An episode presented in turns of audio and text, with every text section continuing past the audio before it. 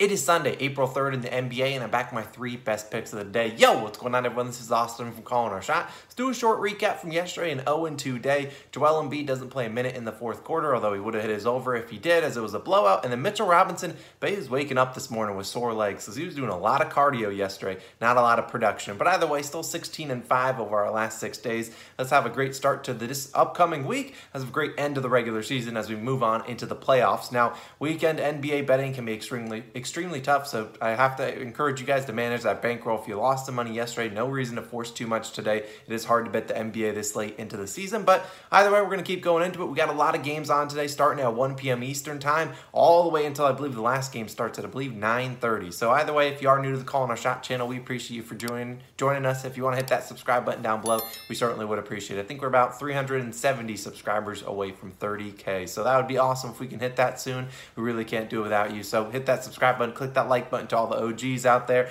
And again, shout out to our COS All Stars. It's our YouTube membership. It helps support the channel. And we appreciate all of them out there. It only costs $2.99 a month. Help support us, uh, and you get some cool extra perks like getting our plays an hour early. That's even going to be earlier coming uh, up on Thursday with baseball starting soon. We'll have a little bit of a change to different things. But either way, if you want to support us, click the join button on the channel, the link in the description, or the link in the pinned comment. We would really appreciate it. Shout out again to our newest COS All Stars, Lazy Purple Yellow Vikings. Welcome back, Ryan, Reginald, uh, Robert, D. Salinas, Dale, Jason, Jai. Hopefully, I pronounced that right. And Chris, we appreciate you all for supporting us. We really can't do it without you guys. So, if you want to become a COS All Star, consider hitting that join button on the channel or the link in the description or pinned comment. Thank you guys again for all supporting the Call on Our Shot community. Now, let's get right into it. Waste no more time. Let's get into my best bet of the day. We're starting with the man on my shirt the Greek freak, Giannis Antetokounmpo. We're taking his over 30 and a half points, minus 108 on FanDuel. Now, it's an early tip-off, 1 p.m. Eastern time on ABC, and there's no better way to start the day. You wake up and you place a bet on Mr. Giannis. And look, the Greek freak He's turned it on as of late as he's gearing up to defend his NBA championship from last year. And the last two games, he's played 38 and 39 minutes, scoring 40 and 44 points along the way. And like I said, it's been an absolute beast, and I expect that to continue today on ABC against the Mavericks. The Bucks currently sit as five point favorites, over under 228 points. And I'm going to be honest. I don't know how the Mavs are going to stop Giannis. Now, it is a fun narrative that Jason Kidd, the ex-coach of the Milwaukee Bucks, kind of helped turn Giannis into the player he is today. Obviously, he hasn't coached him for a while, five, six years. I don't really know how long Budenholzer's been there, but still, he helped develop Giannis, and now Giannis is coming right back after him. Now, either way, I don't really think that gives Giannis a big edge, although it is a fun narrative. Now, Giannis has not played the Mavericks this season, but his last three against them, 31, 34, and 48 points. The 31 was the most recent. It was last January, January 2021. That was the game that Giannis shot one for 10 from the free throw line. So I don't think he's going to shoot one for 10. He's like a 70% free throw shooter. So he left some points out there on the line. But either way, he's going to shoot a little bit better today. Now, Giannis, what we also like is he is at home because this is a guy that he was dropping those 40 bombs on the road against the Sixers and the Nets, but he's back at home where he averages 31.3 points per game this season compared to just only 29 on the road. Now, my final note is that what I love betting on Giannis is that he plays a lot of minutes against the bench units. And while the Mavs not don't necessarily have the best bench in the NBA,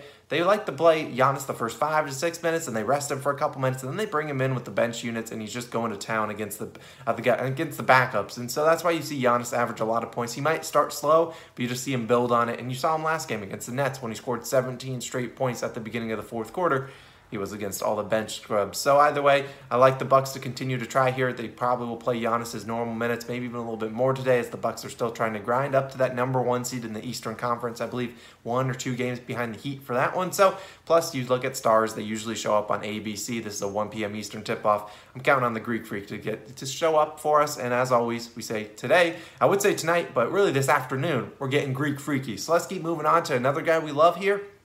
Damian Jones over 23 and a half PRAs, minus 111 on FanDuel. He made a lot of people believers, and if you don't know who he is, I'll allow you. I'll let me introduce you to him. He's the starting center for the Sacramento Kings, as they will be without Domantas Sabonis, Richaun Holmes. I don't even care if Alex Len is active today; it won't matter. Now, Jones cashed out for us. We took his bets, oh, the same exact bet. I believe it was 22 and a half, although the line did go up to 23 and a half. We took it on Friday. He treated us to 17 points and 17 rebounds, easily hitting this over. And granted, that was against the Rockets, and he had destroyed them for 38 PRAs the previous game against them.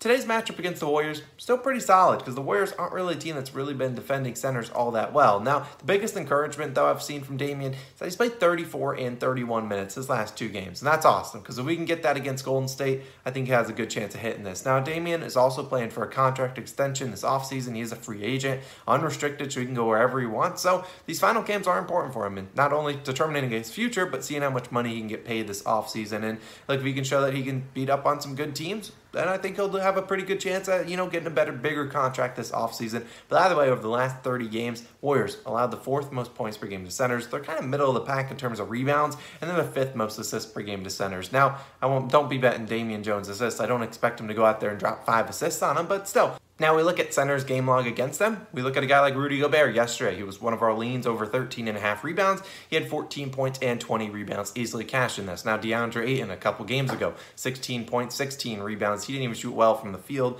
Clint Capela, 19 points, 13 rebounds. Bam Adebayo 25, 9 and 4 assists. Wendell Carter Jr. 19 points and 8 rebounds. By the way, those have all been since March 22nd.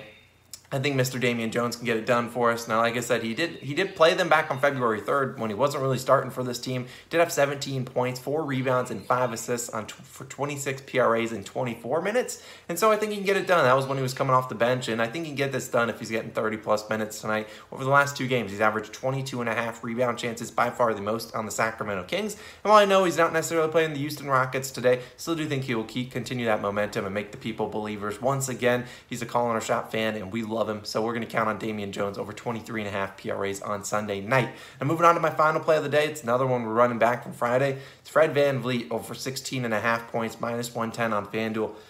I'll be the first to admit I won't allow this. I won't allow the disrespect. Now, Fred VanVleet, I will also be the first to admit Fred VanVleet is in a bit of a slump at the moment, and while I don't necessarily expect that slump to continue the rest of the year, I do think that this number is still disrespectful. Now, Fred VanVleet is averaging 20.3 points per game this season. That goes up to 20.9 points per game at home, which is where they are today. And today they are taking on the Heat. And I know that Heat have this reputation of being this defense you want to avoid at all costs. But that's normally for guys and centers. Like we talked about Vucevic yesterday. We talked about his under and PRAs. He did end up cashing that. But still, this is a team that necessarily isn't the best at defending opposing guards. They like to give up a lot of three pointers. And VanVleet, that's basically all he chucks up is a ton of threes. And no better time to get out of your slump than against your ex teammate Kyle Lowry, who should be active today despite them being on a back to back. Now, look, his VanVleet's last three games, he hasn't been scared to shoot the ball. It's not like he's scared. He's shot 13, 15, and then 19 field goal attempts his last three, a large majority of those coming from three. Last game we took his over. He scored 19 points, cashed in the over for us, and was 7 on nine, 7 for 19 shooting, 5 for 16 from three.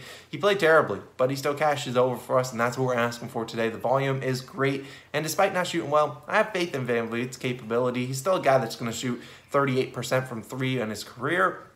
And right in the past couple games, he's been right hovering around 30%. So I think he gets it going today. Now, look, he's the 13 plus field goal attempts in three straight games is awesome. And VanVleet's last 25 games with 13 plus field goal attempts, he's hit the over in 21 of those 25 games. Now, you could say two of the four unders were in the past most recent games, but I don't really have to put a lot of faith into that. I think VanVleet bounces back today, or he keeps shooting it a ton and hits this over based, solely on volume.